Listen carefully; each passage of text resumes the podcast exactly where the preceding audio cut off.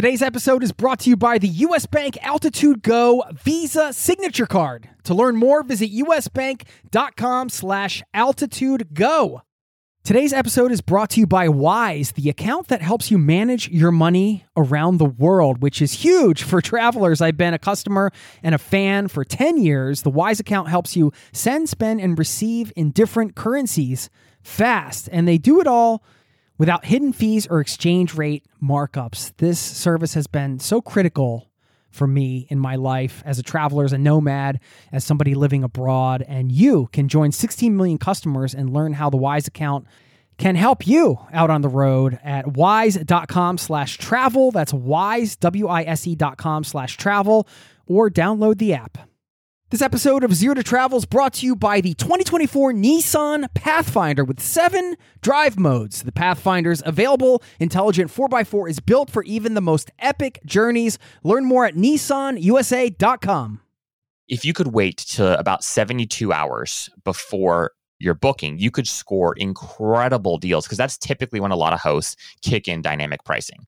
That was the clip from my interview today with Zach Busekrus, sharing one of the three core windows to keep an eye out for if you want to score epic last minute deals. There is a lot of gold in this episode, which is really designed to help you do two things. Number one, learn how to save more money when you're traveling and staying in short term rentals. Think Airbnb and other services that allow you to rent a property for a couple weeks, a month, and of course, with the rise of remote work, with a lot of people in this listening audience being either nomadic or planning to travel long term. This is really an essential skill to have if you want to save money on accommodations. And again, you're going to get very specific advice here today. And the second part of this is around earning money through either leveraging a current home and turning it into a short term rental or investing and setting one up. And that might not be something you want to do right now, but perhaps down the road. And we get the really full big picture of this because Zach, first of all, him and his wife lived in Airbnbs full time for 15 months.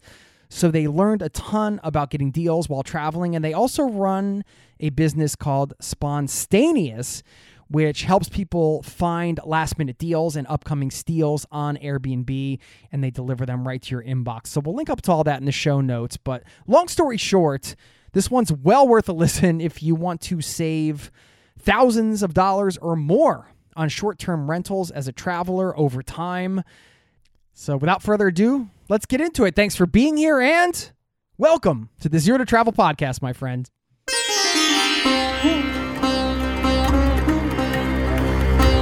You're listening to the Zero to Travel podcast, where we explore exciting travel based work, lifestyle, and business opportunities, helping you to achieve your wildest travel dreams.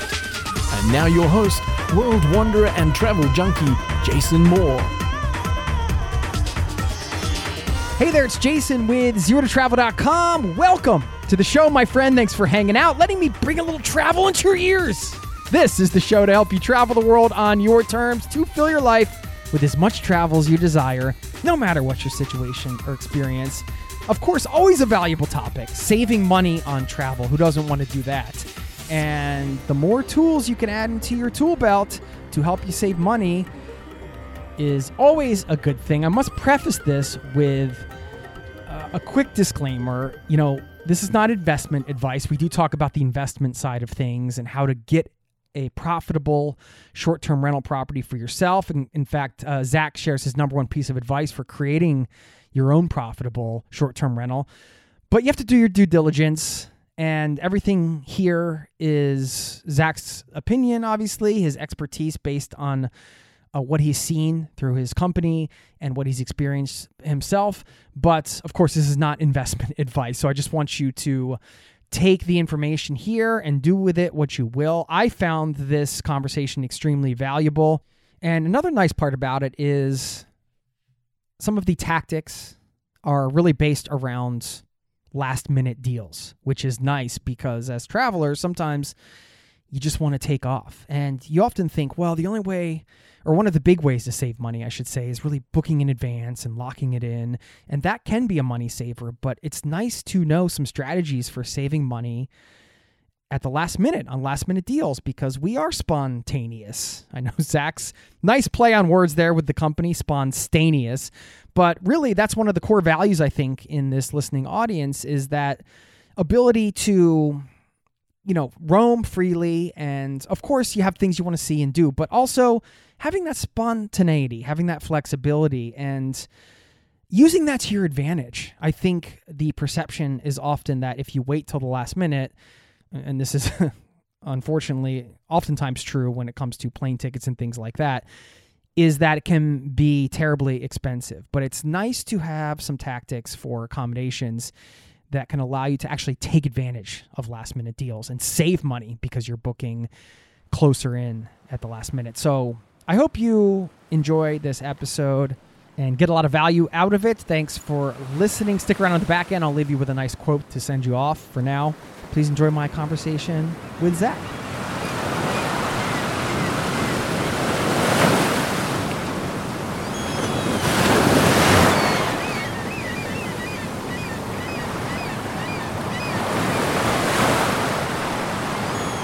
Look at you, man. Is this uh what are you in some kind of professional studio setting or are you in a co-working no. space? No, dude, this is a, this is actually my closet. Um, so you can make all the jokes there. But uh, we just moved into my wife and I just moved into this new condo, and I do a lot of podcasting myself. And so I was like, all right, I need like a studio, and I couldn't convince her to let me like convert one of the rooms into a full studio, but we agreed on on a closet. So alas, here I am. It's very much a work in progress, but uh, it's coming together slowly but surely. I mean, I'm impressed because you know I've been podcasting for this is my tenth year, and look around, I have no sound panels. No, yeah, but dude, uh, you got you got the mic holder, the mic holder with the cool red like you know uh, top. I, I, don't, I don't got that. you know, you do your mic, you rock your mic, game show host style. I mean, you got you got to rock your mic however you feel comfortable. Uh, yeah. Where's your condo? Whereabouts are you guys? So we actually we've been living in Washington D.C. for a few years now, but we just moved. So we just had a kid uh, who's four weeks old, and so we decided we needed a little bit more space. We love the city. D.C. is amazing, but um, it was also getting a little a little rough. So we decided to move to the suburbs. So we're in um, McLean, Virginia, which is about like 20 minutes outside of Washington D.C. Okay, cool. Uh, well, Yeah. maybe we'll cross paths at some point because my dad and my stepmom are moving to Virginia. So Oh no way! Okay, He'll be bringing the circus, aka my family, through Virginia at some point. Did you grow up in that area or?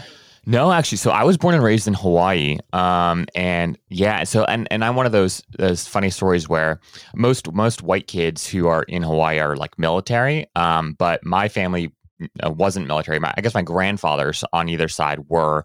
They were part of the um, couple of the first uh, Marine squadrons to be sent there back in the, actually the late 30s. So my both my parents were also born and raised there, um, and so that's where most of my family is but I ended up leaving home a little early when I was 16 and moved to the Washington, D.C. area, finished off high school here, and then went to college in the area and then moved into into the city. Wow. Okay. Well, I mean, I should formally say, Zach Busekrus, welcome to the Zero to Travel podcast, my friend. Very good. Oh, So close. Uh, I mean, that's probably a, a fair pronunciation. It's actually Boozy Cruise, a little bit more Booze Cruise esque um, okay. than your than your pronunciation. I was holding up my arms in triumph because I nailed it, and then you That was really good. Corrected me. most of the time it's Busecrus or Bussy Crust or you know eh, so so yeah that's that's probably the best I've heard in in a while at least. I'll take it. Real professional show here. I was like, well, we, we, we butcher the last names. Yeah, welcome to the show, man. I'm excited that you're here. You've got a, a pretty unique business, I think, and some tips to offer, being that you and your wife lived full time in Airbnbs for 15 months. So, learning how to save some money on that side as a two parter. And then we're going to talk about possibly, you know, some of the things around investing and earning money or leveraging your current home. I, I want to hear more about this growing up in Hawaii experience. I don't know how many people are going from Hawaii to the East Coast, or if it's more people going from the East Coast to Hawaii. Is your family still there? Like, what's it like growing up in Hawaii? Yeah, yeah. So it's I, I- do think more often than not it's people leaving the East Coast for Hawaii than than the other way around.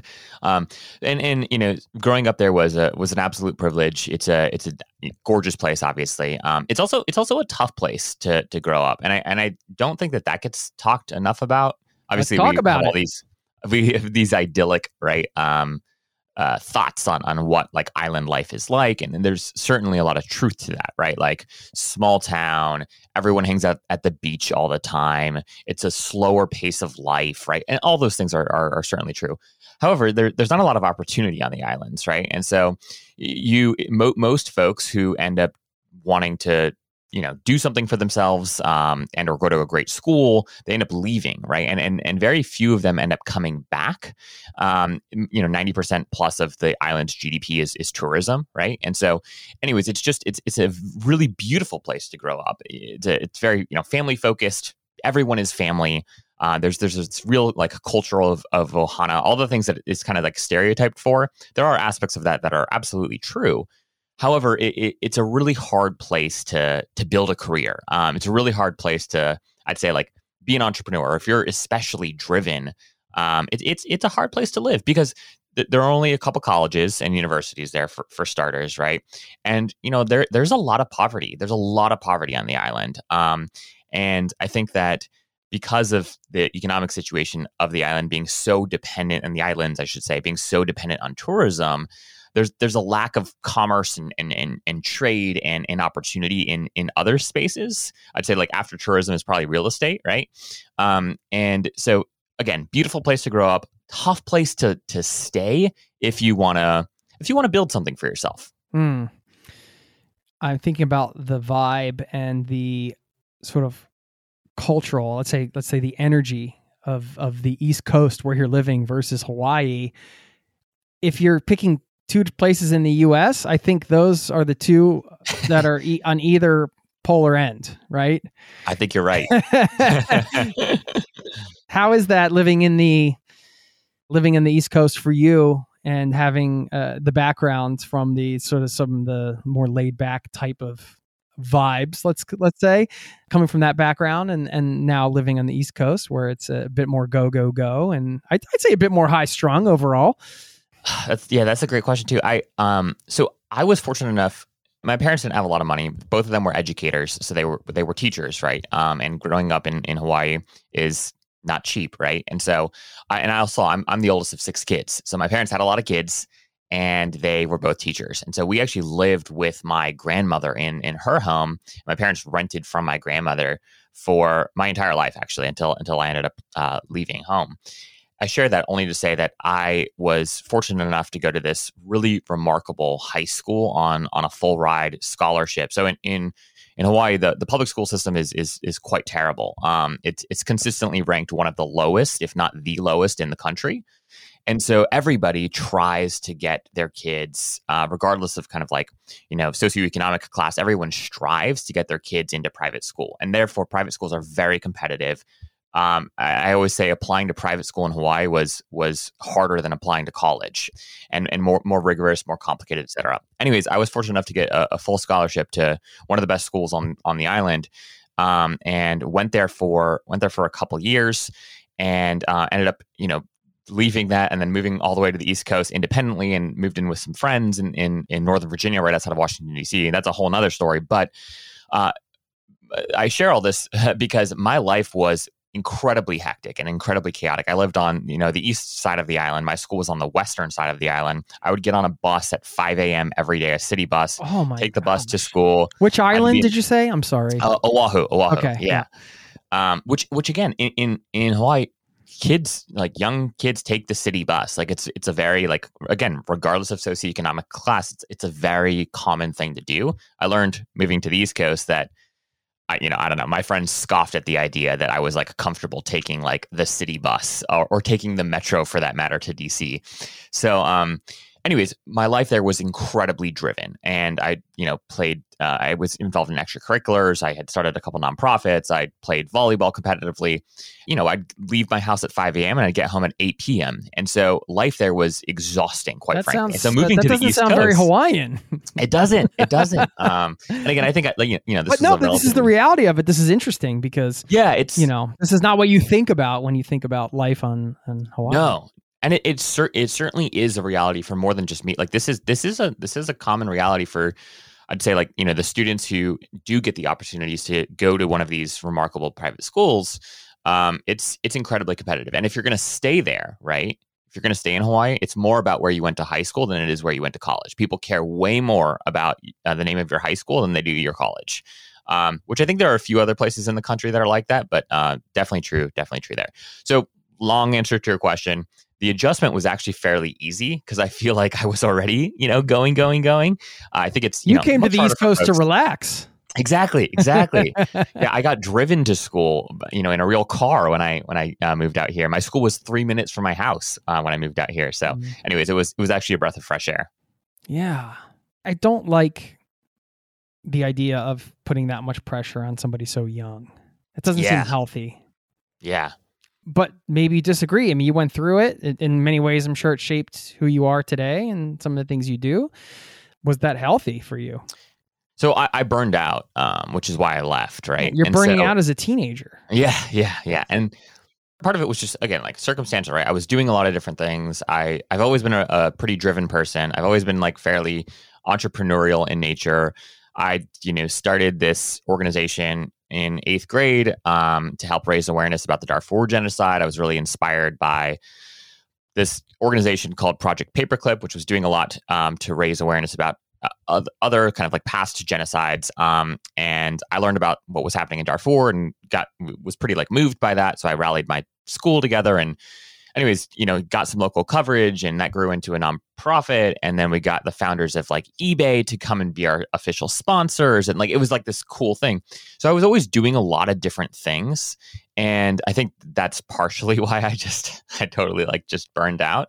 Um, but yeah, it, w- it was a lot of pressure. I, you know, the school that I went to was, was absolutely incredible, totally fantastic, but very much it was all about like cram cram, cram, try to get the A. Like I, I, one of the stories I love to tell about this particular school is one of my good buddies was the quarterback um, of of uh, the football team, and I, I, will never forget. He he broke down and cried when he got uh, a B plus on his biology exam, right? And like like cultural, like you like think about all the stereotypes you associate with like a jock, right? Um, and then and then you think about them like like literally like breaking down when they get a B plus on a biology like that that that was an aspect of the school right? Um, it was incredibly incredibly academically rigorous. Um, now again a lot of those students go off to some of the top you know colleges and universities around the country and so like it, it, it is it is absolutely a beautiful path for many. For me i found myself becoming somebody i wasn't um, and just i mean literally spending every waking moment thinking praying like trying trying not to like die quite frankly. Um, so anyways it was very very stressful high intensity high pressure. College was a breeze after that. And my parents you know uh, they are incredible people and if if if i hadn't gotten a full ride to this school i, I would have gone to the local public school. So this was um, a huge huge opportunity that i just I, I couldn't mess up right? So that in and of itself you know added, added a layer of pressure.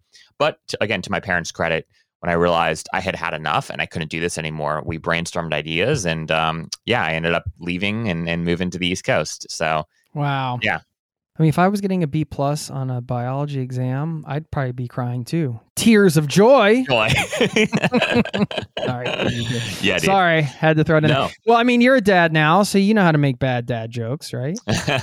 dude, I'm still learning, man. I'm only four weeks in. Uh, I. How's it going? I haven't, I haven't had a good one yet. Um, it's it's going well, dude. I I kind of feel maybe this is just my overly optimistic self, but I, I, I, have a lot of friends who have recently become parents or uh, you know are a few years older than me and, and have little ones and the way that they always talked about it was like dude do you like your life in those first few weeks is like over and like it's hell and it's blah blah blah you're never gonna sleep and you're not gonna be able to do anything and you're just gonna order like pizza every night like and I was like like hyperventilating because like I'm like I'm a pretty driven person. Like I like routine. I'm like oh god, like I'm gonna be a mess. And so I think that one, you know, I got blessed with like a pretty chill kid. He's he's awesome. He is relative like so he literally far. just hangs so far so far so far. I know. knock on wood here, dude.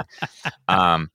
So, so one, I'm sure that has something to do with it. But two, also one of the things I've realized, and I was sharing this with a buddy last night, actually, is, you know, again, I'm only four weeks in, so what do I know? But in this in these four weeks, what I've realized is like I can still do things on my to-do list. They're just going to happen at weird times and they're not going to happen exactly the way that I want them to. So like I can still make time if working out is important to me. I can still make time for a workout, but rather than having like an hour for a workout 5 days a week, I might have 20 minutes for a workout three days a week or something like that, right? Which is better than like just not working out. Same thing with like eating. It's like, all right, I could choose to just, you know, uh, order DoorDash every night, right?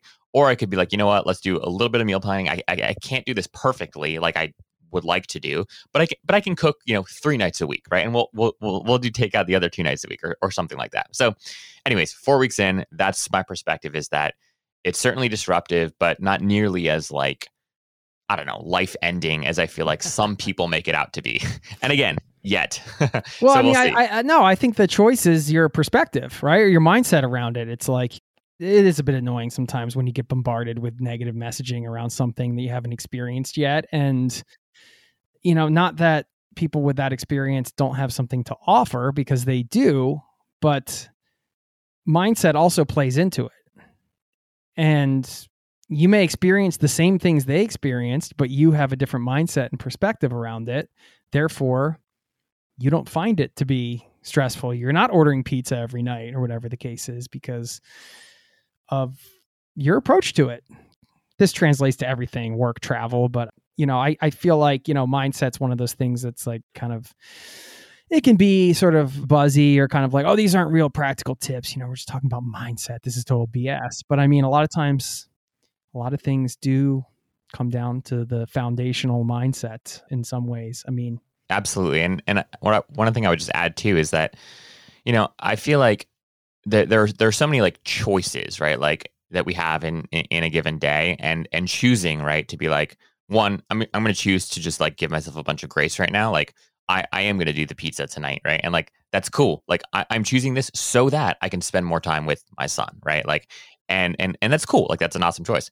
I, I was I was at a conference once. Uh, this was a few years ago. Uh, actually, HubSpot, uh, very popular uh, software company. They threw they throw this huge event called Inbound every year. It's sort of like the the quintessential like a marketing and sales conference that um, you know 25,000 plus people go to every year and Randy Randy Zuckerberg, who is Mark Zuckerberg's uh, sister, she was actually giving a, a, a talk, and one of the things she said that like has always stuck with me is she said, you know, I have like five cards every day. I've got like my professional card, my mom card, my workout card, my healthy, you know, uh, eating card, and my social card, or something like that, right?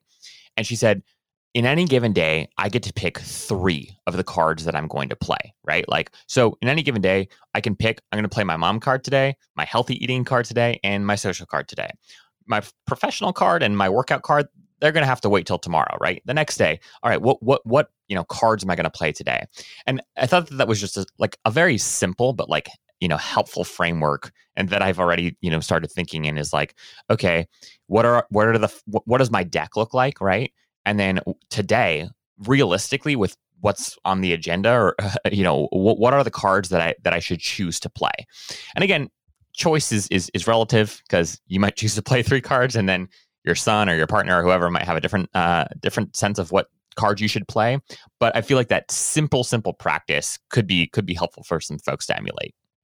We'll get back to the interview in just a moment. This episode is brought to you by us bank. Recently, I went out for tacos and it wasn't even Friday. Yes, we have Taco Friday in Norway not Taco Tuesday. Well, more importantly, I could have earned rewards for every scrumptious bite of those chorizo soft shells. Introducing the US Bank Altitude Go Visa Signature Card. Earn four times points when you go out for dining or order takeout and restaurant delivery, including tacos. Plus, you can earn two times points when you shop for or order your groceries, two times points when you need to fill up or charge up at gas stations and EV charging stations. You're even rewarded with two times points just for your favorite streaming services. Go to usbank.com slash altitude go to learn more about how you can earn 20,000 bonus points worth $200 if you spend $1,000 in the first 90 days of opening your account. Win big with the US Bank Altitude Go Visa Signature Card. Visit usbank.com slash altitude go to apply. Limited time offer. The creditor and issuer of this card is U.S. Bank National Association, pursuant to a license from Visa USA Inc. Some restrictions may apply. This episode of Zero to Travel is presented by the 2024 Nissan Pathfinder. From muddy jungle paths and snowy trails to rolling sand dunes, the 2024 Nissan Pathfinder has the capability to take you to some of the most epic destinations on earth. We're excited to partner with Nissan because our listeners know we love to celebrate the joy of exploring the world and finding the best off the beaten path destinations to visit. And there's no better vehicle for that than the 2024 Nissan Pathfinder with seven drive modes. The Pathfinder's available intelligent 4x4 is built for even the most epic journeys, and it even has the best towing capacity in its class, up to 6,000 pounds so you can bring the fun with you. But Nissan also knows that it's not just about where you go.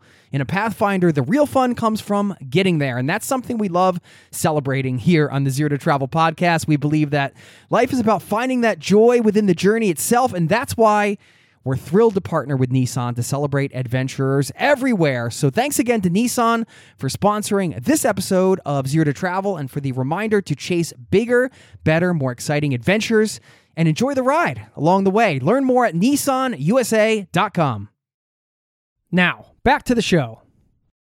You were playing some kind of card where you traveled around for 15 months and stayed in Airbnbs. What was that all about? Did you make a conscious decision to travel or why were you living full time in Airbnbs for for 15 months? I've always loved to travel. Um, be, being from Hawaii, you know, any anytime you want to go anywhere, you kind of have to get on a plane, right? Because it's it's literally an island. And so I um my again my parents didn't have money growing up and so my actually my mom who was adopted she found her birth mother when she was 18 years old and established a relationship with her and this birth mother lived in southern California and she would actually fly my whole family up every summer for like 3 to 4 weeks and so we traveled every year on my mom's birth mother's dime to come and you know stay with them and, and we developed great relationships and whatnot with them. But that was really like my exposure to travel was like from hawaii to southern california um, which you know uh, the, the biggest difference is like the humidity right? Like there's like no humidity in southern california. Hawaii is like incredibly humid. Other than that like southern california is trying to be hawaii. So it's just kind of like it's it's funny that that's where my family chose to travel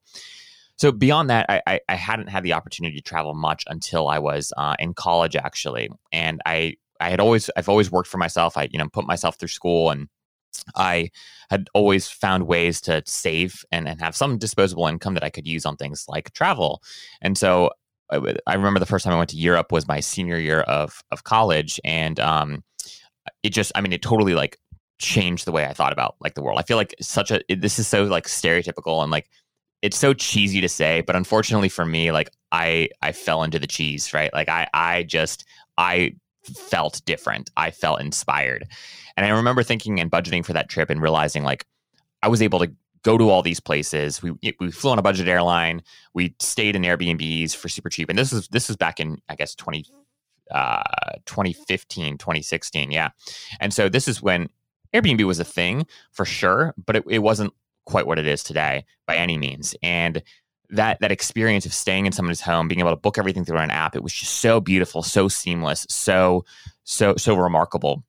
And after that trip, every break that I could, every every you know dollar that I could save, I was already I was planning for that next trip, right? So that that was kind of a big part of me. Anyways, fast forward to um, my wife and I, we get married. Uh, we actually got married in Italy um, because we had this. It's a long story that we'll save for another time, but we had this like serendipitous sort of encounter. We're both from Washington D.C., but we had the serendipitous encounter in uh, Assisi, Italy, and that's so where we you met. Talking, we no, so we we met in D.C. and we didn't talk for a year, and then I basically.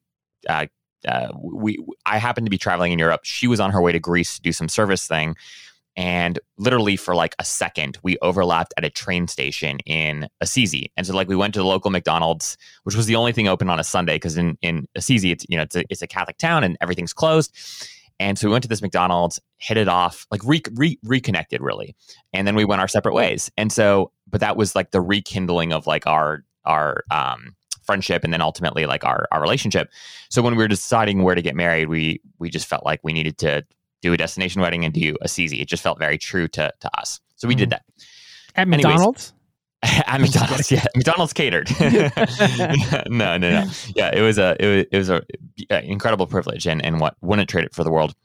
A lot smaller than I would have hoped. I, I'm from a big family, so like I always had like the big wedding in mind. But you know, we still got like 70 people to come in, to come all the way out to Italy for us. So that was a huge, huge blessing.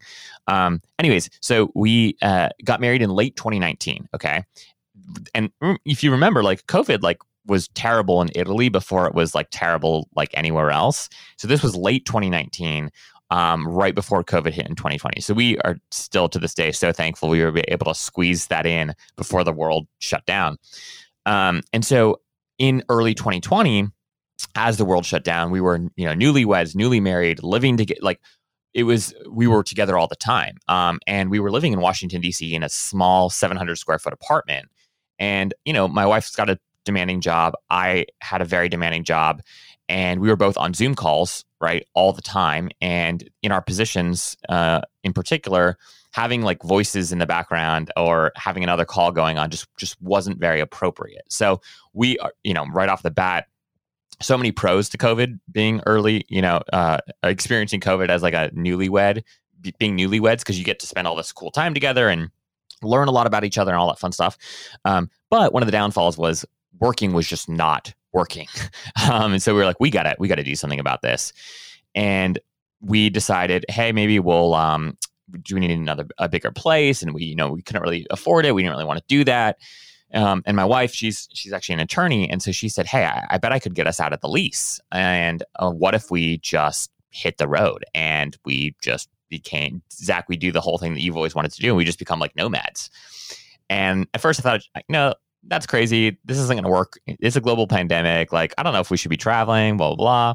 But um, uh, long story short, we decided that it was it was worth testing out. So we committed to initially just two months. We got out of our lease. We committed to two months of let's stay like on the East Coast just in case work calls us back. Because if you remember too, like, you know, during this time, for, for many people, there, no one knew when work was going to say like, all right, you got to come back to the office, right? It was, it, it was a weird time.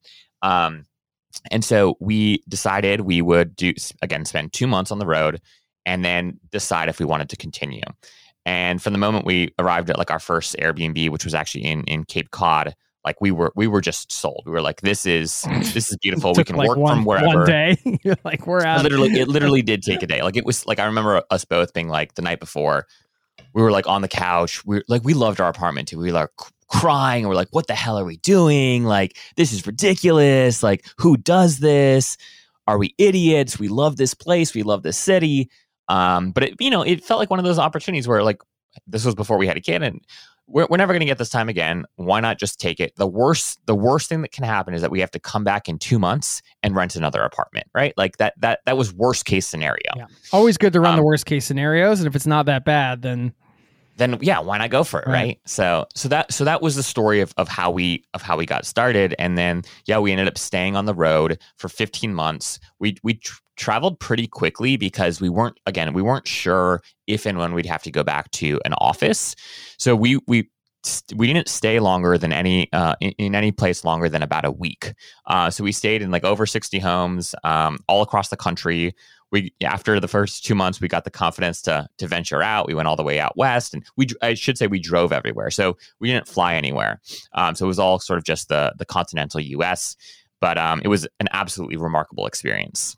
Yeah awesome. Thanks for the background because this leads into what you do now and which is why I think you, you got some good insight here on to help uh, listeners save money on short-term rentals because you had this experience doing it yourself, staying in 60 homes all over the place. And you also now run a company called Sponstayneous, very clever, clever uh, play on words there, uh, where you send the best Airbnb deals to people's inbox twice a week. So it's kind of like a Scott's Cheap Flights, if you're familiar with that for Airbnbs.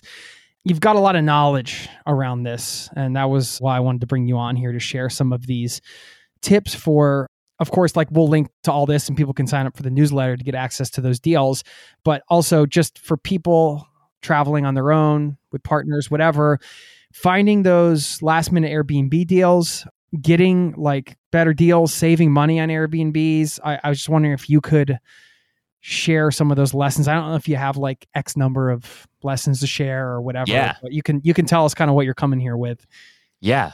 Yeah, absolutely. So First and foremost, what I'll just say is when we first kind of like went on the road, right? We we had this very fixed budget and we were like, hey, we wanna we want to do everything that we so what we did first and foremost is we took our rent. Now, granted, like I, I will just say rent in Washington, DC is is not cheap, right? It's it's significantly more expensive than most places in the country.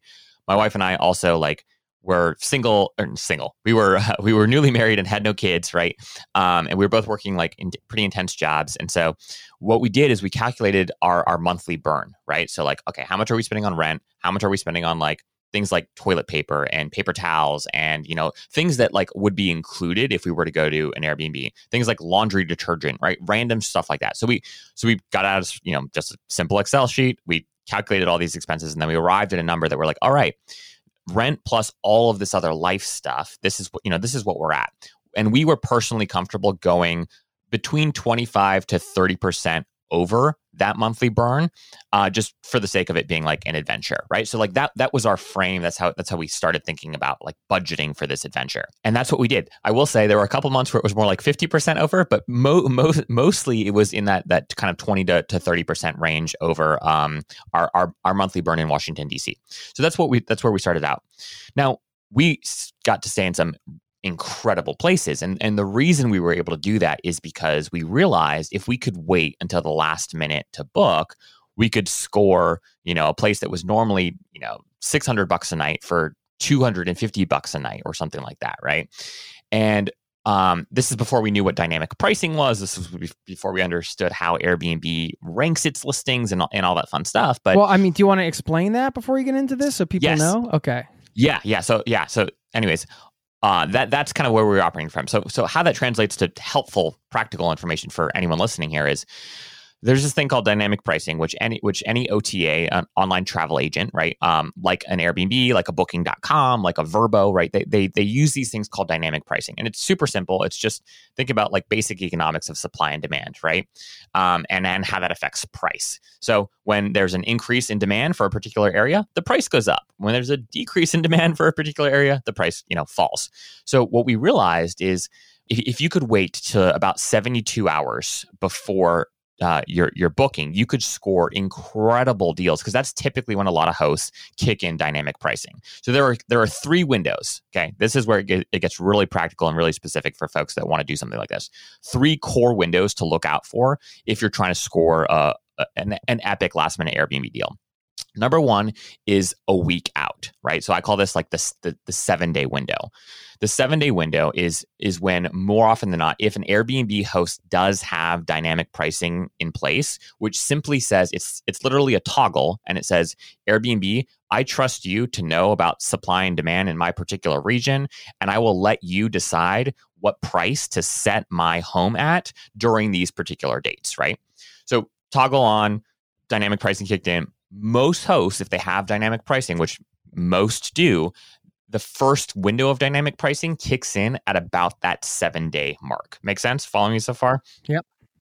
The second window, like the second kind of core opportunity to that you know to to book is what I call the, the magic 72 hour window. And this is like three days, right? Before a booking uh, is available. Now, at that three day mark, right? If a place is still not booked, most hosts, not all hosts, right? But most hosts, you know, want most of the nights in their month booked, right? This is their business, right? So if you can come in at that 72 hour window and you realize they're still, their home is still available and send them a DM and, and offer them something, that's you you can score incredible deals. So a lot of folks don't even know that they can like negotiate with hosts, right? Or they can say, "Hey, like if your place isn't booked by Thursday at 5 p.m., I'll book it at Thursday at 5:01 p.m. for, you know, 25% off or 30% off or, or whatever it is. So that 7-day window and the 72-hour window are magic. Now, the, the, the final window is that 24 hour window. Most people can't wait that long before booking a place, but if you can, that's where you can literally get up to 50, 60, sometimes even 70% off a listing because again, many hosts want their place rented it's some money versus versus no money. So the seven day window, the 72 hour window, and the 24 hour window.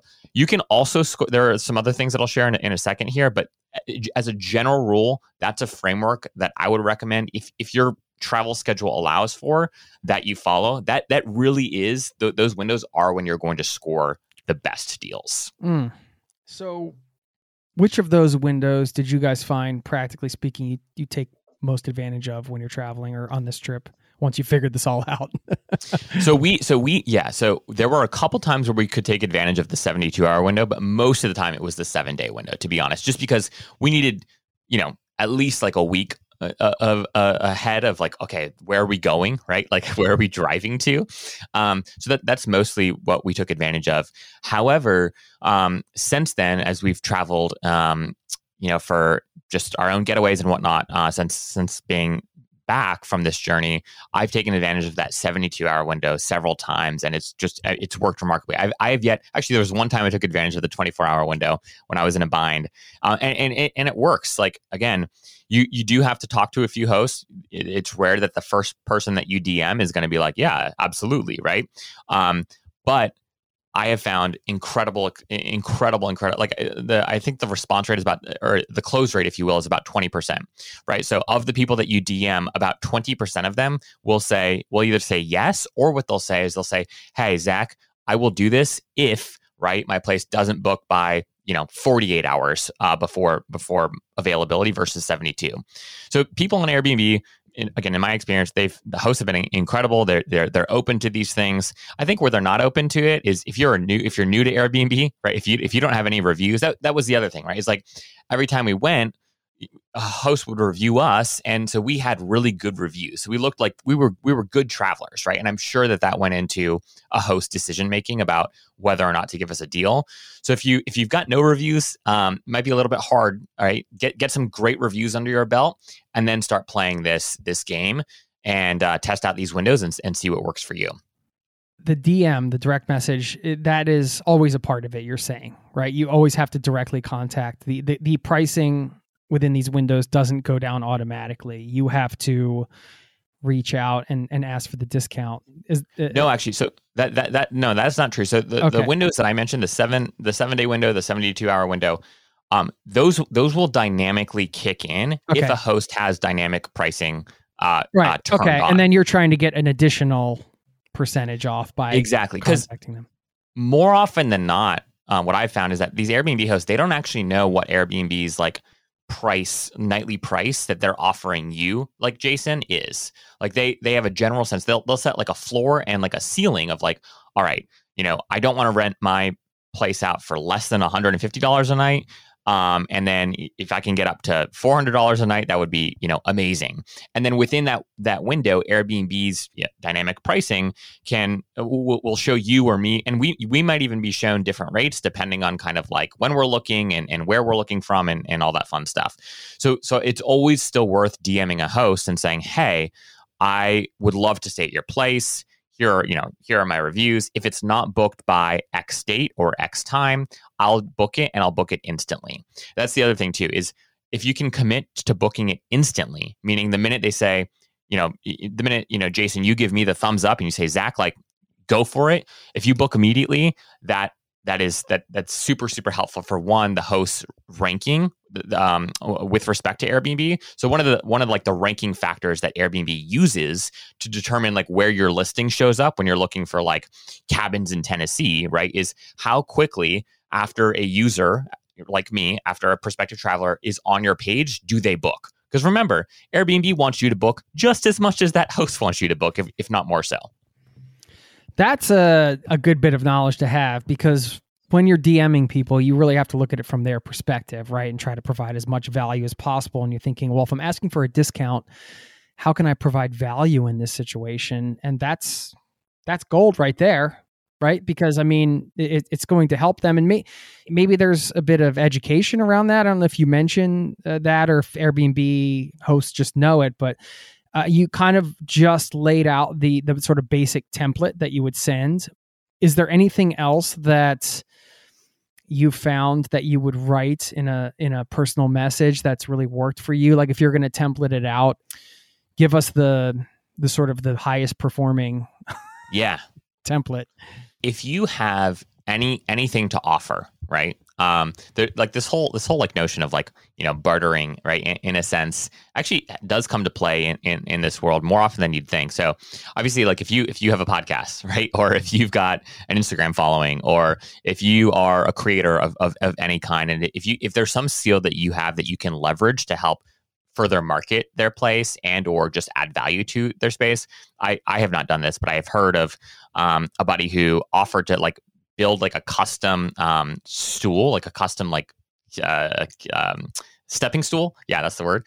Um, for for this Airbnb host in exchange for like a discount. And I guess he's like a woodworker, and he had like extra stuff, and he would he'd sent them a photo, and they were like, you know, he was like, hey, I was looking through your photos, and I felt like this would go really well with the aesthetic of your home.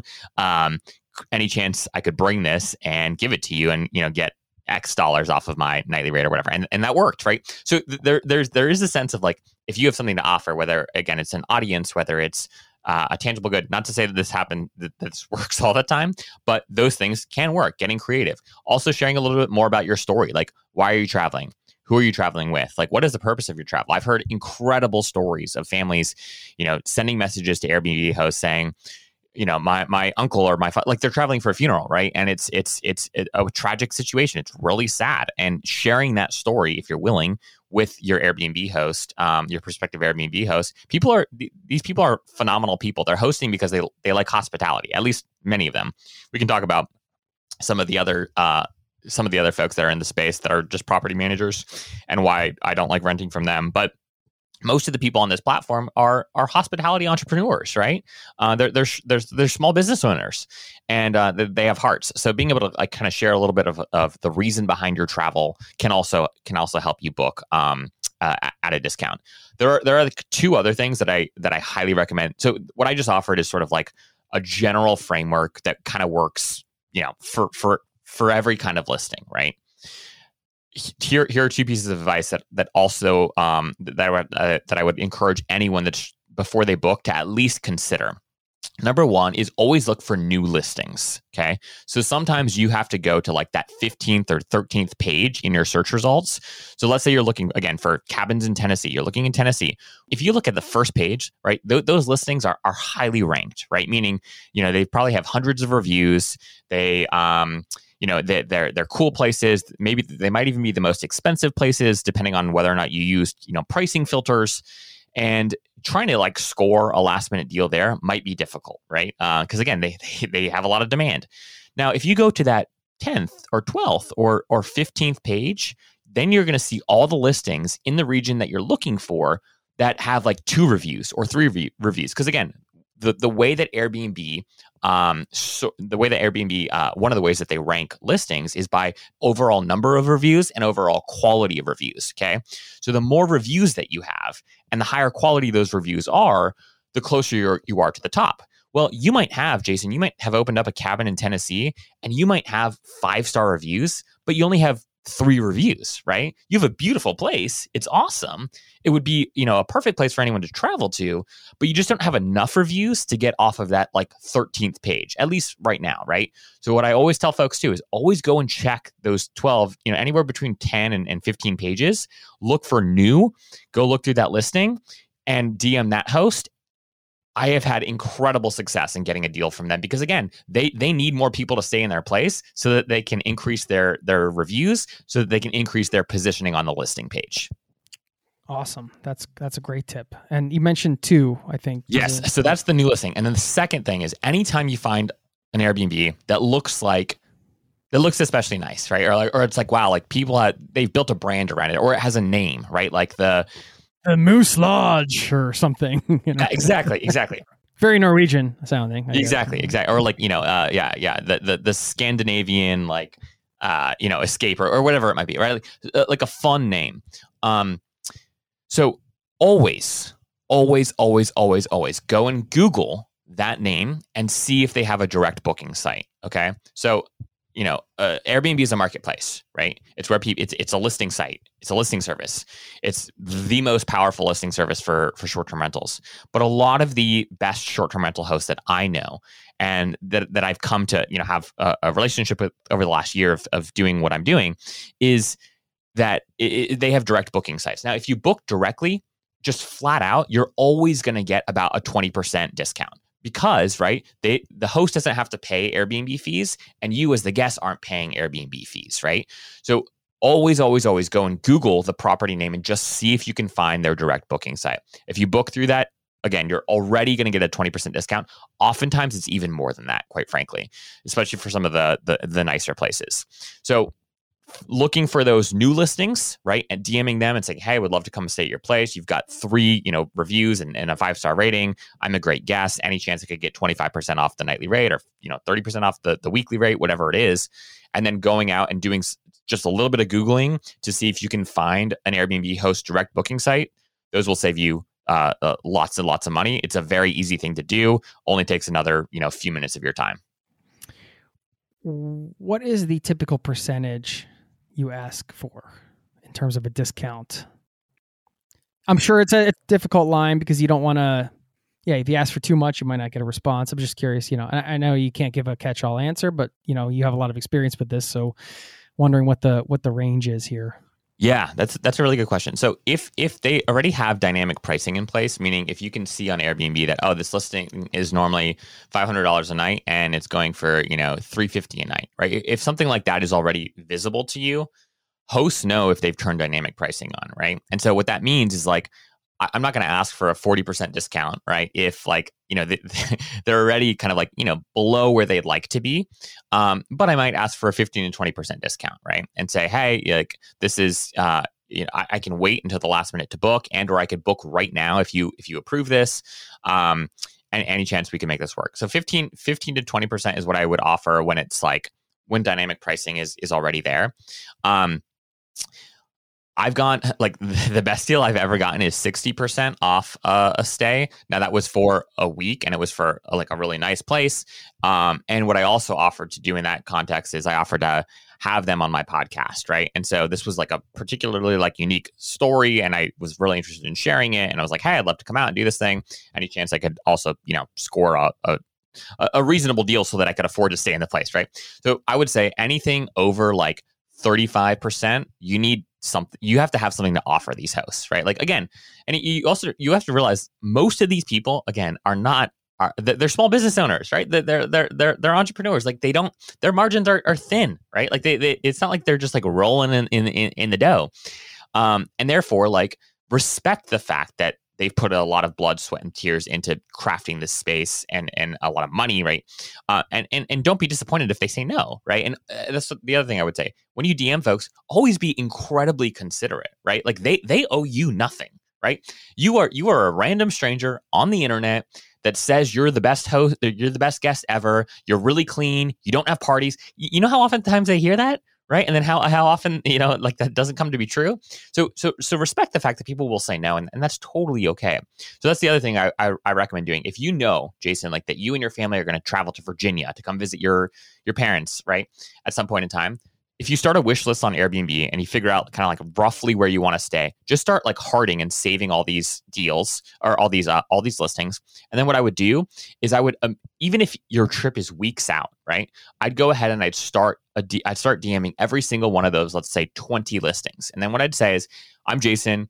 This is my family. We're coming to visit my in-laws. We have flexibility in with respect to our booking and our booking dates. Um, I would love to book your home if it's still available seven days out from my you know travel dates. If so, I'll do so at you know twenty percent off whatever this this rate is or something like that. I've also had wild success with that. So again, you know, finding the area you want to go to, wish listing your favorite stays in that particular area, sending them a slew of DMs, and then again. Th- this could be two or three months out, and just saying, "Hey, by the way, if this place isn't booked seven days out, would love to book it." Right? Uh, that that's probably actually where I've where I've seen the most success. Um, is is and that's probably just because there's there's more quantity of people that you're reaching out to, right? Um, but that is that is a, a, a recipe for success. Um, again, if you if you do have the flexibility with respect to when you book. This is gold, man. Oh, good. Well, I hope so. This, is, um, this is great advice here. I, I I appreciate you coming on and sharing all this because I mean this could literally save people thousands, tens of thousands, depending on how much uh, you're traveling and how much you're using short term rentals on Airbnb. But obviously, we all want to save money as travelers. Yeah. right. I yeah. mean, it's a, uh, this is very specific in terms of the practical steps uh, you can take to, to do that. So thank you so much for, for sharing that. And of course, you know, Sponstayneous, I, I just signed up for the newsletter and I mean, this is pretty cool, man. Like, great idea. If you're if you're somebody who, look, remote work isn't going away anytime soon. People want to travel around. If you're very open to, it seems like the, the best person, you can correct me if I'm wrong, for a service like yours is somebody who's pretty flexible in terms of where they can stay and moving around, just like you guys did for 15 months. If you're on the move and you need places to stay, I mean, people can sign up for free and just get access to the deals that you you curate essentially, yep. right? Yep. Yeah. And, and you know, I, 100%. So what we do right now is we curate twice a week. Um, we have like the Weekender, which comes out every Wednesday morning, and that's uh, weekend long stays over the next month. So what we do is, and it's broken out by region.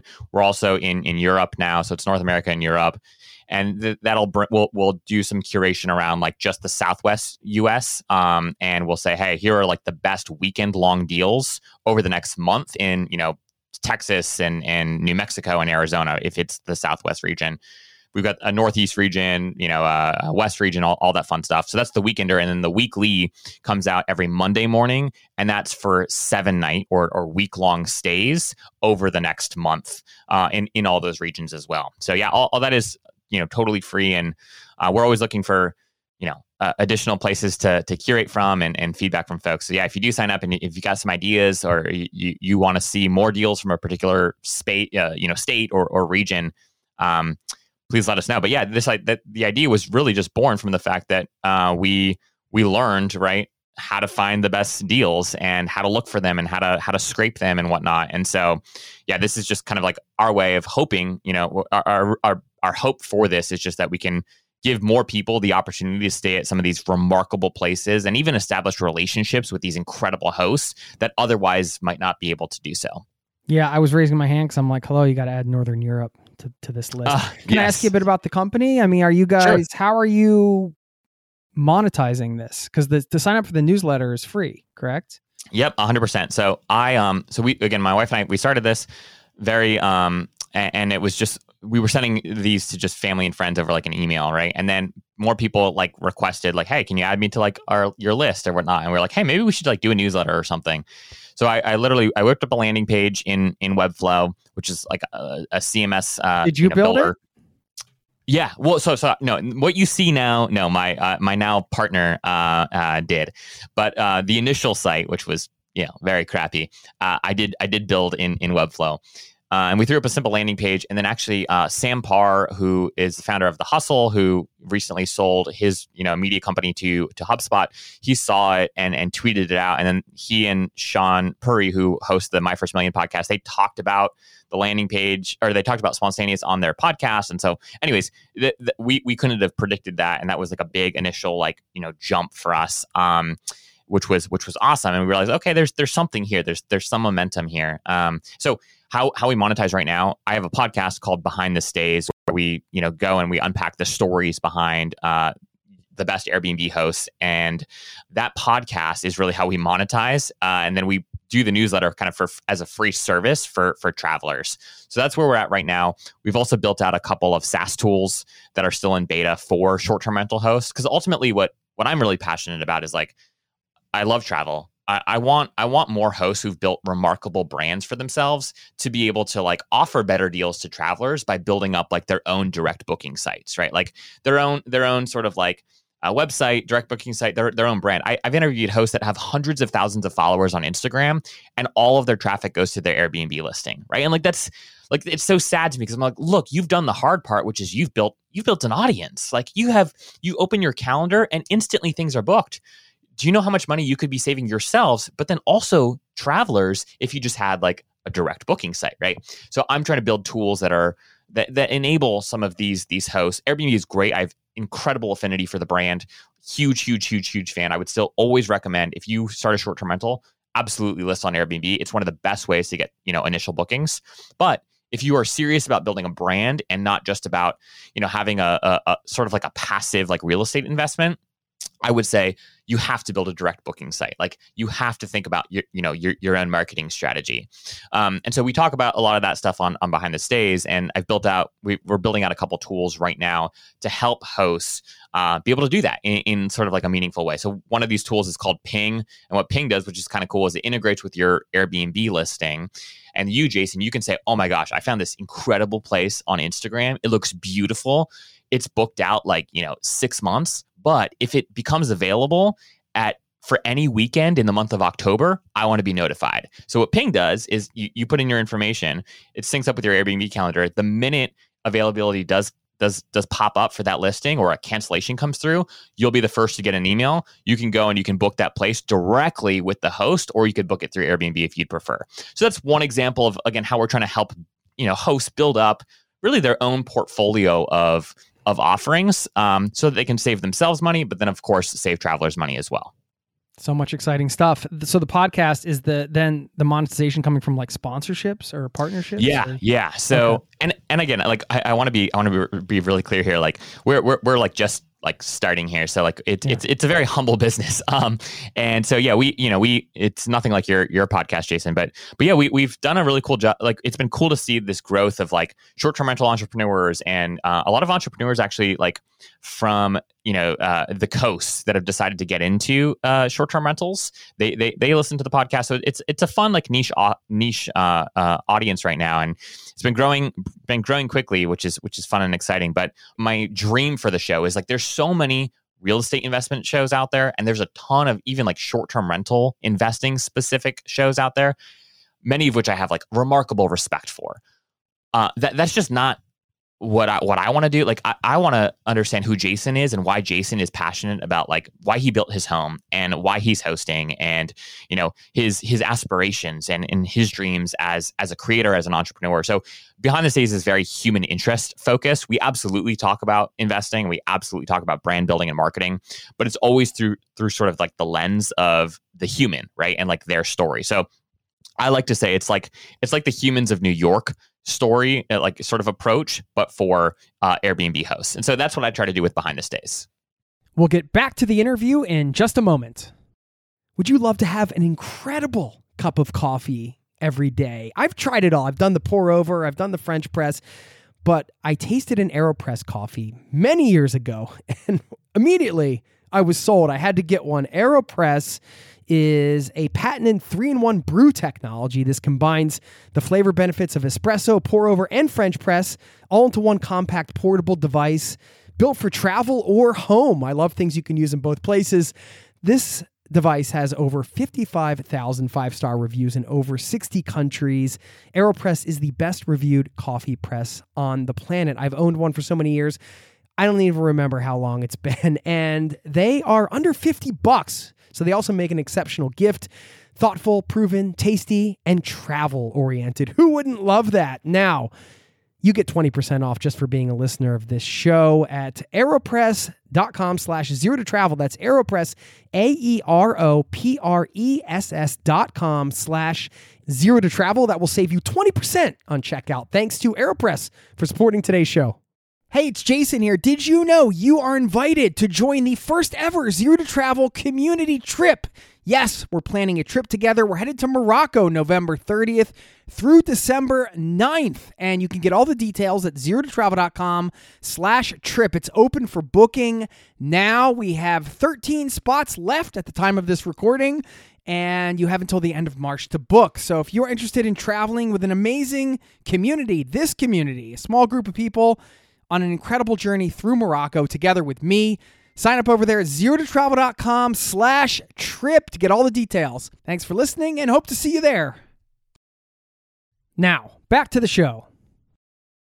The lessons from from those conversations, that's what I kind of want to dig into now because Behind the Stays, great title. I mean, it kind of says it all, right? So you're you're basically getting an education from hosts on kind of what's working. You're you're seeing both sides of it, right, with your businesses. So and and the podcast and everything you have going on. So I'm curious as to you know what is working or what do you what do you see as the if we're going to apply like Pareto's principle or you know the 80-20 rule or you know people are familiar with that or like what what's sort of like the smartest, most efficient way to get involved with short term rentals. Uh, I mean, there's two sides to this, I guess. There's sort of the existing property for like current homeowners, but there's also, you know, I think the, the, the possibility that's open for everybody. I shouldn't say everybody, like not financially, but I mean in terms of like exploration, right? Is hey, okay, obviously people are acquiring properties or building properties or finding land or building tiny houses, whatever. You know, there's all these different things you can do in theory. So theoretically, if we're going to explore options that might be a fit for ourselves, for our lifestyles as individuals, we don't want to waste our time or money. We want to try to get in with something that makes sense. My my hunch and my sense, you can correct me if I'm wrong, is that it's really the alternative uh, types of accommodations that are you know doing the best because they're just like you know very unique but what does that mean? I mean does that mean everybody should buy a tiny house? Does that mean everybody should theme you know even if you're renting a room in your house if you theme it out as a pac-man room or whatever you know that yeah. you're going to get more yeah. bookings? Like i mean just dude educate us man. Yeah. Yeah yeah, yeah. no this is this is this is an, uh, a fantastic question because this is I, I, get asked this a lot right? And the, the short answer is, is you sort of nailed it right? If if in a world where resources were somewhat unlimited, right? To an extent, what I would tell everyone to do is go and find an opportunity to build a remarkably unique stay, right? F- full stop, right? If you build a remarkably unique stay, it's easy to market, it photographs well, people want to stay at, at, at stuff like this. What, what what's happening right now in in this moment of like short-term rental history is that you've got folks that are traveling. They're they're designing their entire vacation around staying at a particular place, right? That that's remarkable. Like people people a lot of the hosts that I bring on my show, like they have people that are coming to the middle of nowhere, Kansas, right? To stay at their home because it's a three level shipping container home. They've taken these shipping containers, right? They've stacked them on top of each other. They've, you know, they're beautifully designed, filled with, you know, every amenity you could possibly imagine. But it's in it's in rural Kansas, right? Yeah. Like so what, what's happening right now the accommodation is the destination itself exactly exactly exactly and and that that if you have the ability to do something like this, if you have the resources, rather than just like buying like you know a couple places or or, or three properties or whatever, and, and, trying to sort of like diversify your portfolio, my recommendation would be like if you can put all that into like one place and make this place insta worthy, right? Like or, or, you know enable this to become insta famous if um you know it, it, it, if you can because I think that that's that's what's going to work I talk to a lot of people that are a lot smarter than me in this space, right? Uh, uh, investors who see you know hundreds of deals, right, uh, uh, per month. And what everyone keeps saying is like short-term rentals, in particular, as an asset class, right? It's it's the unique stays that do well in downturns, right? So like depending on who you talk to, like we're heading into some some some sort of downturn, right? Economically, disposable income is going to become harder for many folks. Uh, and yet we still see time and time again that people still choose to travel even even during hard times. They just travel a little bit more locally or a little bit more simply. So this can actually be a, a huge opportunity for short-term rental hosts. And the short-term rental hosts like if, if you only have you know a thousand dollars to spend on a vacation and while you would have you know previously wanted to go to disney or wanted to go to europe or whatever you, you, you don't want to just go and stay in like somebody's second, you know, uh, four bedroom home, right? Like a couple hours away. I don't know that your kids would love that as much as they might love. Like, let's go stay in the Pac Man house, which is, you know, two hours away. It, it's more per night, it's twice as much per night, but we're to get this cool experience as a family. It's to be beautiful, it's to be designed. And, you know, it, it's not Disney, it's, it's not, it's not, you know, Paris, right? Or Rome, but like, it, it's a fun and memorable place. Your kids are going to be talking about that Pac-Man house forever, right? Like, so on the one hand, if you have the ability and the resources to do something like this, that is hands down what I would recommend is the best strategy in this particular moment in time is to fit, find and create unique, uh, unique opportunities, unique stays. If you don't, right? If you don't have that that that ability, to your point, what you do have, how do you take the space, you know the the room whatever it is that you do have and how do you provide some semblance of character to it right some semblance of like how, how do we make this particular place memorable if you just want to make a quick buck I think that unfortunately, we're living in a moment right now where there's enough money and there's enough players in the space where you're not going to do well in the short-term rental space. Meaning, if you if you're just trying to like you know turn a quick profit, there are probably other better ways of doing that than than starting an Airbnb. Quite frankly, that wasn't true two three years ago. It, it, it's just it's true now as far as far as i can tell. Now that said right if you don't have the resources to go and build a beautiful custom home right that's pac-man themed that doesn't mean you can't take your home and find a way how do i turn this into like an artist's like retreat right? How can i take this home deck it out make it beautifully inspirational. You know uh, may- maybe you're targeting the digital nomad that doesn't have a lot of money but wants like a beautifully designed space to be able to work or podcast in, right? How do you take that one bedroom in your house and how do you make it look absolutely beautiful right? And absolutely you know unique. And a lot of the, the time people think that this stuff just costs tons of money. It actually doesn't cost that much money. It, it's really just about like you taking the time to be creative enough to make the space come to life. And if you can't do it, there are so many people out there that will come in and consult with you and tell you, "Hey, here's how to design your, you know, your closet, Zach. Here's how to turn this into like a podcast studio that you could rent out on Peerspace." The, the room right over here, like here's how to design this well, and you can advertise your space as like a podcaster's escape, right, or or something like that. So, the the moral of the story here is unique is winning right now if you have the resources, go, you know, don't go and buy three single family homes and and tr- try to list those on Airbnb. Go and in, instead take that money, invest it in something truly unique, truly memorable. The last thing I would say is that if you don't want to do the work of building a brand, then don't. There's this notion out there right now that every Airbnb listing needs an Instagram account, right? Like that's not true. You, you you can play that game, and that game right means like this is this is your business. Like this is a marketing channel for you. You're you're going to be spending a ton of time on this, but you don't have to. not every not every Airbnb needs like an Instagram account. And I think like that's that that's a notion I always like to leave people with is like it, as people get into this space, they'll start following homes and they'll start looking at A frames and cool cottages and bungalows on Instagram and and they'll end up saying, I, I, I, don't know that I could ever do this, right? Uh, this is a lot of work. And it is, but you can still have an, and I know many, many, many Airbnb hosts that have incredible businesses that have, you know, spend zero time on Instagram. So I think that there's huge opportunity if you're willing to put in the work. You'll you'll grow faster. You'll grow your direct bookings faster. You'll grow your brand faster if you if you do take uh, the Instagram approach.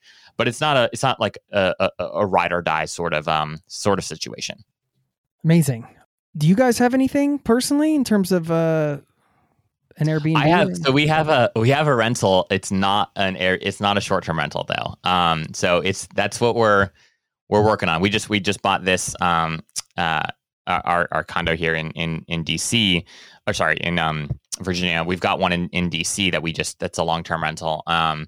But yeah, dude, I we're we're working on something. so so stay tuned. But no, but yeah, that's that's what's also been this remarkable privilege is like I'm coming in not knowing like anything. I'm just getting to learn from all these people that have just done these remarkable things. Um, and I, you know, not to just plug my podcast, but like if I think my I mean, podcast, we have to plug it. We're here, man. plug it. But, but, behind the scenes is a is a great asset for like people that are newer to the game. Like I, I would say, like if you if you are if you've been in the game for like years, right, you're probably not going to get much value from my podcast. Like my podcast, I think is is for you know younger people that want to get into this game that don't know a lot about it that want to figure out you know what levers do i need to pull? You know uh, how are other people doing it? Who should i be networking with and and, and following in the space to learn from? Because again like you know you don't you don't want to learn too much I, I have little to offer you with respect to evaluating a deal right? Uh, what i do have a lot to offer you is i can tell you who all the people that you should talk to are that know how to do this stuff well right? So behind the scenes is, is, is a fantastic like I just have a ton of fun with the show, and I and I hope you know others others have fun listening to it. It's great for starters. It's not great for those who you know have have been in the game for a long time. Yeah, we'll definitely link to all this in the show notes. And when you reached out and kind of saw the stuff you were doing, I thought it would just be great to have you on and share what you've learned from building these two sides of your business, which represent the two sides we talked about today saving money as a traveler and perhaps earning money as a traveler with something unique. Uh, of course, this isn't like investment advice and all the disclaimers or whatever, but it's exciting. Those unique properties. I always had a dream to have something like that. Those type of custom builds are so expensive though. So it's a but it's kind of a unique unique challenge. It's a kind of a fun puzzle to figure out. I don't know. We'll see if uh, I can swing it at some point. But it's something I've thought about for sure. I mean, can you literally yeah. just take something and put it in the middle of nowhere and it'll work? That's my question yep. because it, Jason, this is the even in Europe. I, just, I want people absolutely, absolutely. So this this is what I want people to understand. Right? Is like that I've had, you know, and and we can talk more about this. Uh, if anyone has questions, you know, Jason will link my email or something or Twitter, or whatever it is, uh, in the show notes below. And please, like, ask me questions here. But like, and I can and I can link to specific ex- examples of what I'm about to say. Right. So what I'm about to say is that I know a lot of people in this space that have built off grid, like you know, in the middle of, you know, bum beep nowhere, uh, you know, northern Minnesota, these remarkable escapes, right? They've I, I know what they've spent uh, to to to create this from from soup to nuts, and I know what it goes for now, and it's it's absolutely insane. And I think part of this, right, is like think, and maybe this might be hard to wrap your mind around, depending on kind of like where in the country you live, but like for a lot of people that have you know that live on the coast right or, or, you know they're working for tech companies or you know they're they're working for themselves whatever it is they have a lot of time and flexibility even if they have you know a young family they're not going into an office every day which means right if they can get a wi-fi connection even if it's power, powered through like solar if they can get a wi-fi connection they can literally go in the middle of the week from a Monday through a Thursday to northern Minnesota to this off grid cabin and work from there. And people do this. And they don't just, not just some people, a lot of people are doing this. They did it through COVID, they're, they're still doing it now. So you can build, my point is like, you can build a very affordable build, right? In a in the middle of nowhere, and if you can market it well, and this is what I would you know would say for any folks that are trying to market it well, you have to work with influencers today. Okay. Like it, it, if your goal is to build a brand around a unique stay, which if you're building something unique, your goal really should be to build a, a, brand around it. You, you gotta you gotta invite people to come and stay at your place for free for a night, take photos, take videos, and share it with their following. That is like the simplest and easiest playbook uh, to follow to, to kind of build build your audience to get you know your your initial bookings. Time and time and time again it, it just works like a charm. If you need specific influencers that i've vetted that i love that i've seen do incredible things you know again get in touch with me and i can i can send you them. Um, but my, my point is like these things don't need to be expensive. There's also a great company called den outdoors. Have you heard of them uh, jason they they have these custom like uh, like plans and they price out exactly for you. It, it's brand new builds right? And they say like here's exactly here are all the plans. Here's exactly what you need to do. Here's who you should go here are the vendors in your area you should go talk to. And like you can build these beautiful like structures from the ground up for remarkably less expensive you know less expensive than, than you might think. So again people do travel to the middle of nowhere. People are interested in unique escapes, and the reality of the situation is it it's not cheap. Of course, acquiring the land, all that fun stuff, but I'm seeing people who shouldn't be able to do these things be able to do these things at remarkably lower prices and, and, and sort of like you know um, uh, a spend than than you might expect. Wow. Okay, I know numbers can vary wildly, of course, but have you kind of cracked the nut in terms of the the formula like like budget wise perhaps a range how many bedrooms you're looking at or setup is it tiny houses? Is it a frames is it you know is it more as a matter of like how many people it sleeps? You know whatever you share here isn't going to be like a catch all answer. It's going to work everywhere sure. in a magic pill or anything. But just from what you've learned is there a sweet spot budget wise to to make it profitable and in terms of like the the layout let's say. Big disclaimer here that all of my information is I've not done this myself so all of my information is going off of what other people have shared with me right? Um generally there's like this rule of thumb around like a 100 to 250 dollars per square foot as sort of like this is obviously for like like new builds as that being kind of like a nice range to to budget out with and, and to play with. Now, again, obviously that's going to you know uh, vary dramatically depending on kind of like where in the country you're building, but that's kind of one one frame that a lot of folks have have seemed to find success with. What I like to do in terms of figuring out where, what kind of home and like where and whatnot is um, I do SEO research. So like what I'll do is I'll say like, okay, who is Google? Like what terms are people Googling right now? So I, I literally just posted about this on my Twitter uh, a, a couple weeks ago.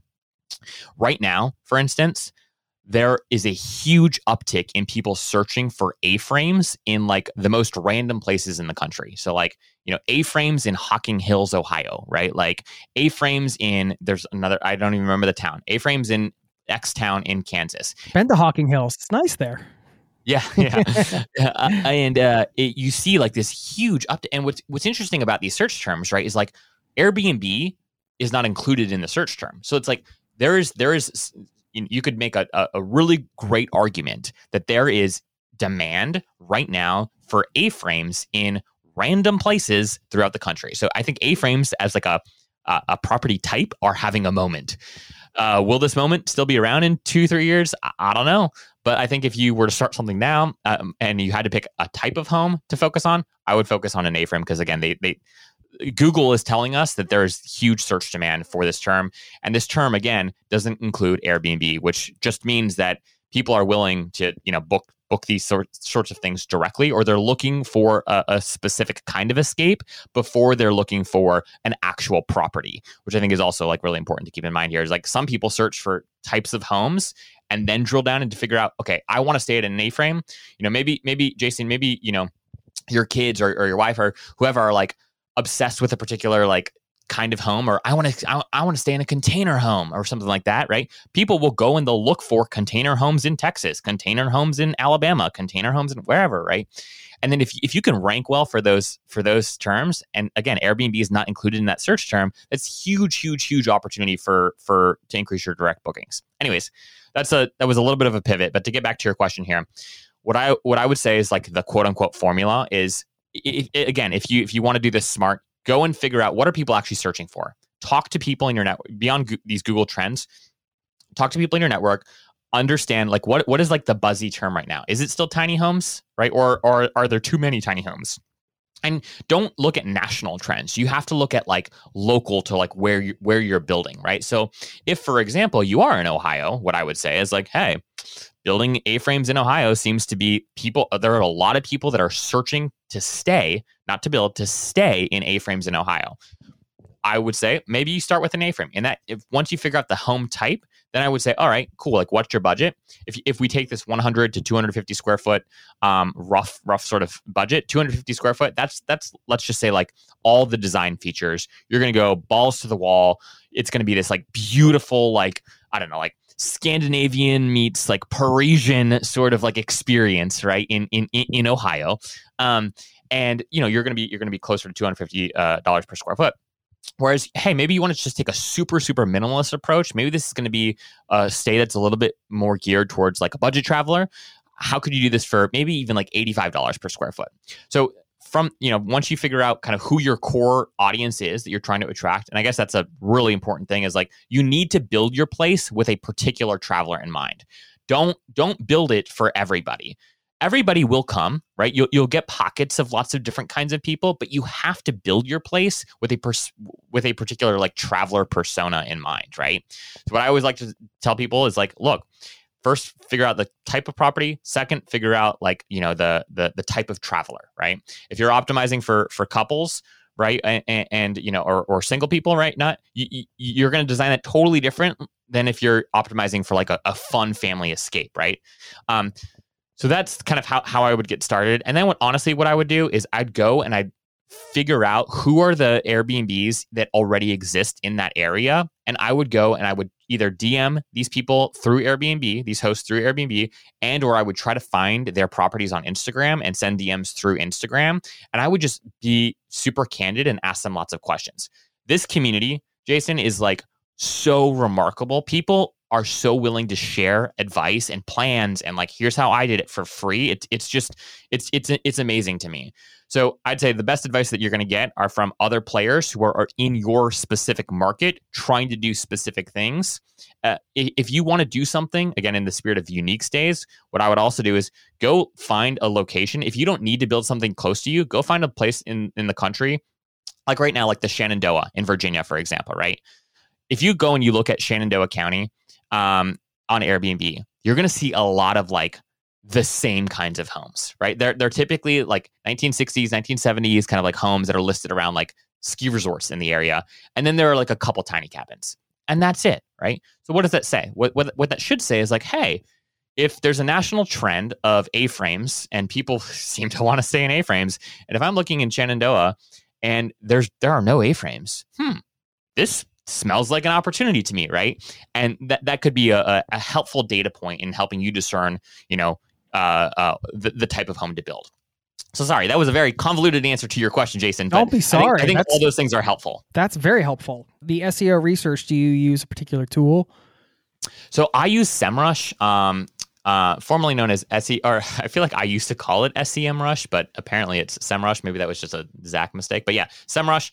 That it's a little bit on the pricier end. Um, Google Keyword Planner is is a free tool that folks can use. It's not as good, um, and then there are, there are ones like you know Moz SEO and um, uh, Ahrefs. Um, but but yeah, I, I, I use SEMrush. Yeah, great breakdown. So in terms of number of bedrooms, I'm guessing that that ties in with the type of traveler you're trying to attract. Question. Yeah. Right. I I don't know if you've seen a trend that hey the goal is to like sleep you know, eight or more, or if it's just like, hey, the most profitable places like sleep two and they have a pull out couch, whatever.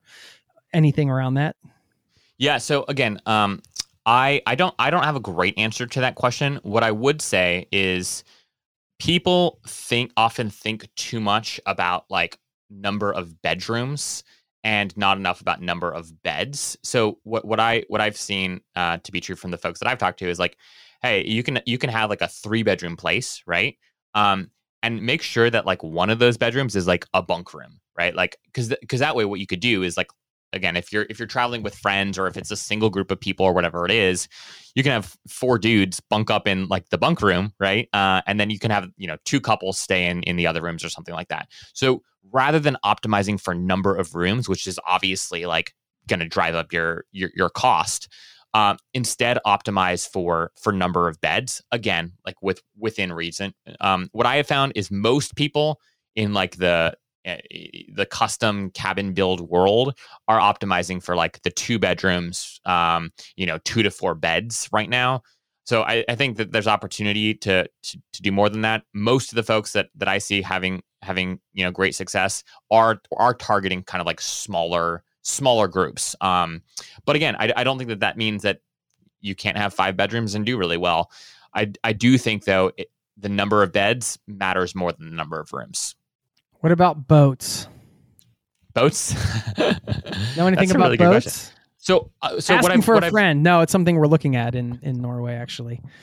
Oh yeah, Yeah. yeah, dude. Um, so I I've only heard, uh, and maybe this is a, a, a domestic issue, but like because of all the liability associated with like having a boat that people can use. Um, Not that you can drive, just that you can sleep on.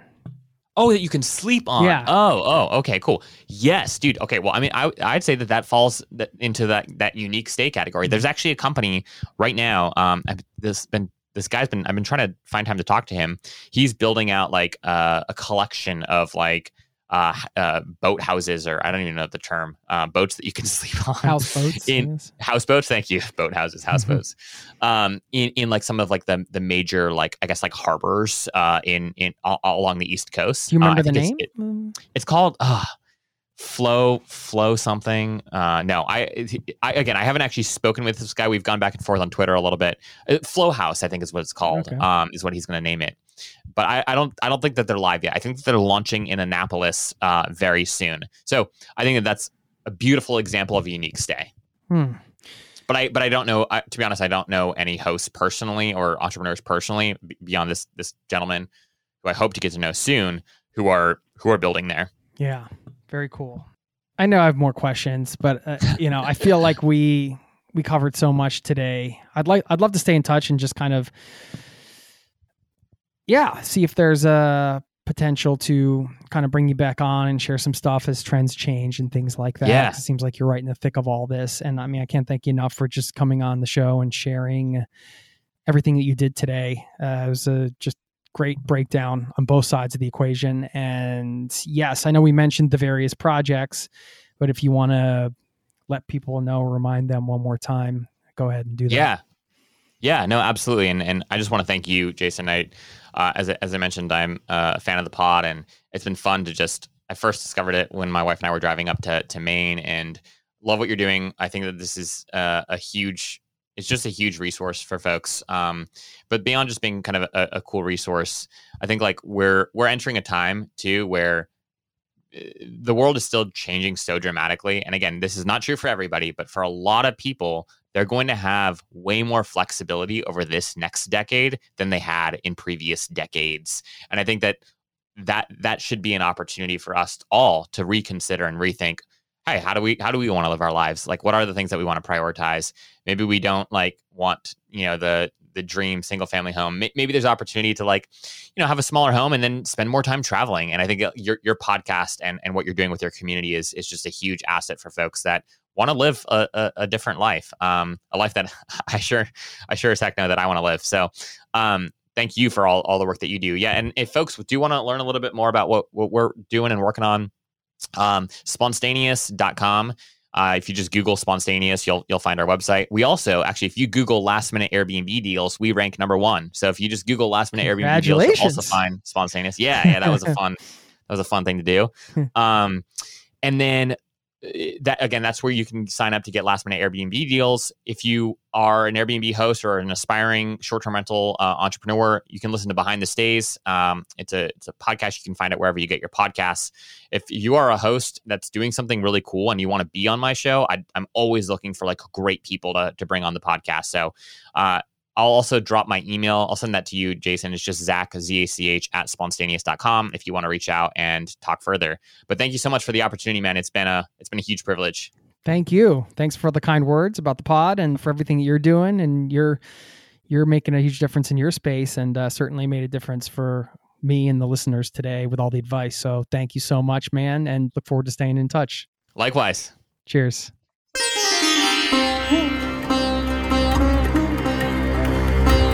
There you have it. Special thanks to Zach once again for stopping by the show and sharing his expert advice.